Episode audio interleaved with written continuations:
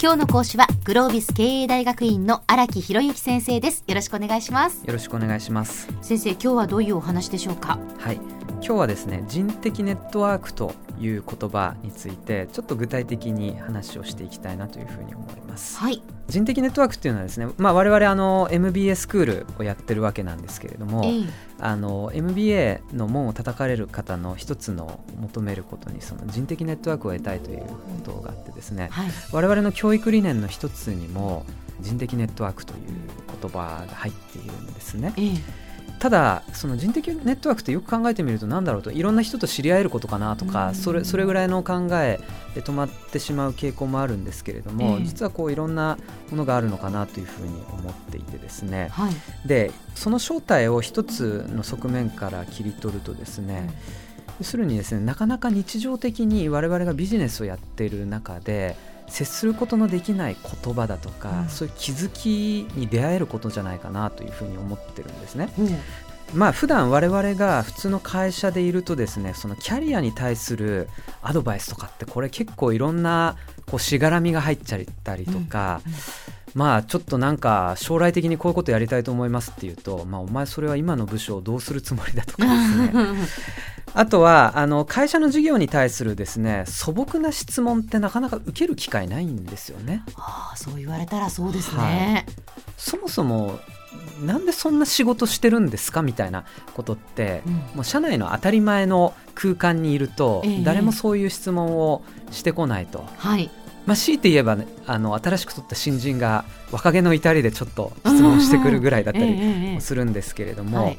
まあ、そういう話だったりとかもしくは自分の強み弱みとか、うん。まあ、そういったことに対するフィードバックみたいなものも気づきっていうのがですね得にくいんじゃないかなとうんいうふうに思っているんですね。ええ。そういうところに対してある種のこうピュアで打算のないフィードバックを得られるっていうのはこれやっぱり人的ネットワークの広がりの一つのポイントだと思うんですね。ねここでですね一つの説というのがあってですね、ええ。えーとそれを紹介したいと思うんですけれども、はい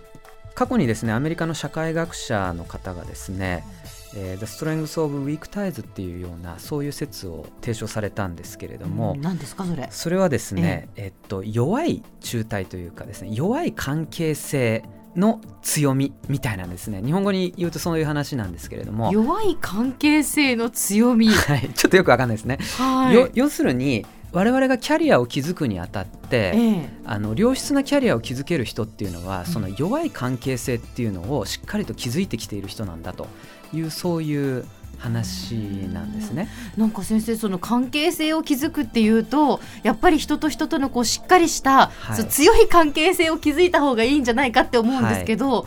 弱い関係性ってどうちょっとまだよくわかりません。そうなんですよね。はい。で強い関係性っていうのは、うん。例えばさっき言ったような、まあ、同じ会社で働いてるような大体もう非常にこう自分のなんか良し悪しも知ったようなそういう関係性だったりとか、えもしくはまあご家族だとか親族の方とかね、うんそういった方も、はい。ある種のこうストロングタイズって言われるような強い関係性の範囲なんですね。えでそれはそれで大事であることは言うまでもないんですけれども、ただキャリアとかそういうことを考えた時にですね、大体その関係性の中から出てくる言葉っていうのはもう予想がつくわけなんですね。はい。大体お前ってこういうやつだろうとか、うん。お前はこういうことやった方がいいとかそういうものっていうのはもう強い関係性であるがゆえに自分のキャラクター自分のポジションというのが固定的になっちゃって、まあ、大体自分が予想してくるこう範囲でしか出てこないわけなんですね。なるほど。ところが、うんちょっと弱い関係性だとですね、ええ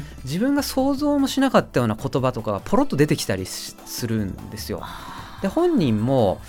なんか気になるような言葉だとかはい。今までもらったことのないようなフィードバックとか、うんそうするとそっからこれ何何を意味してんだろうこの言葉はとかですええね。ええとか、まあ、何気ないねああんたとかこういう業種に合ってんじゃない？とか言われて、まあ、自分はもう全然そういう業界なんてもう関心も興味もなかったんだけどもそういう言葉がはい。何だろうと思ってそこから考えが深まっていくとかですね。はあのはい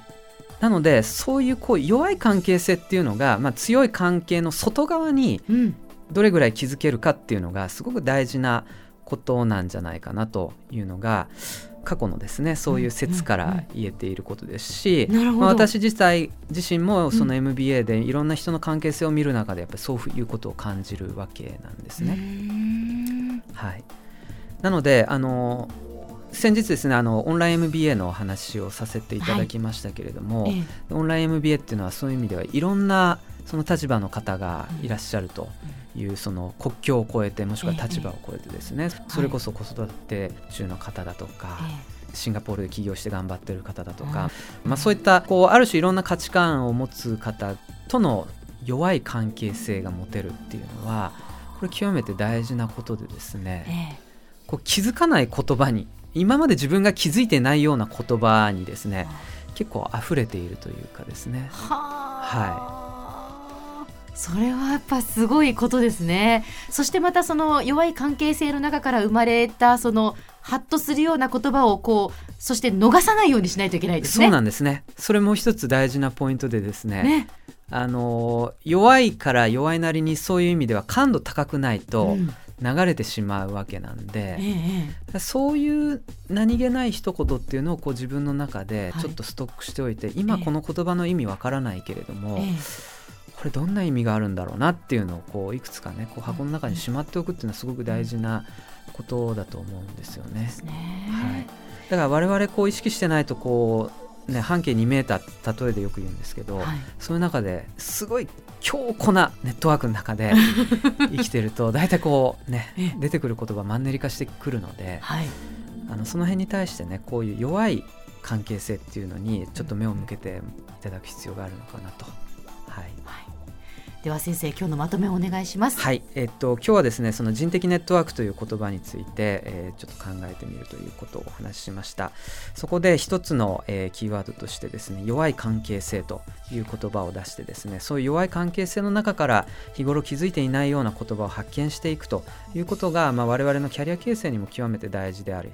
まあそういうところにまあ M 我々がやっているような MBA だとかもしくはオンライン MBA みたいな場が、まあ、活かせればなと、まあ、そんな風に考えているということになります。今日の講師はグロービス経営大学院の荒木博之先生でしたどうもありがとうございましたありがとうございました。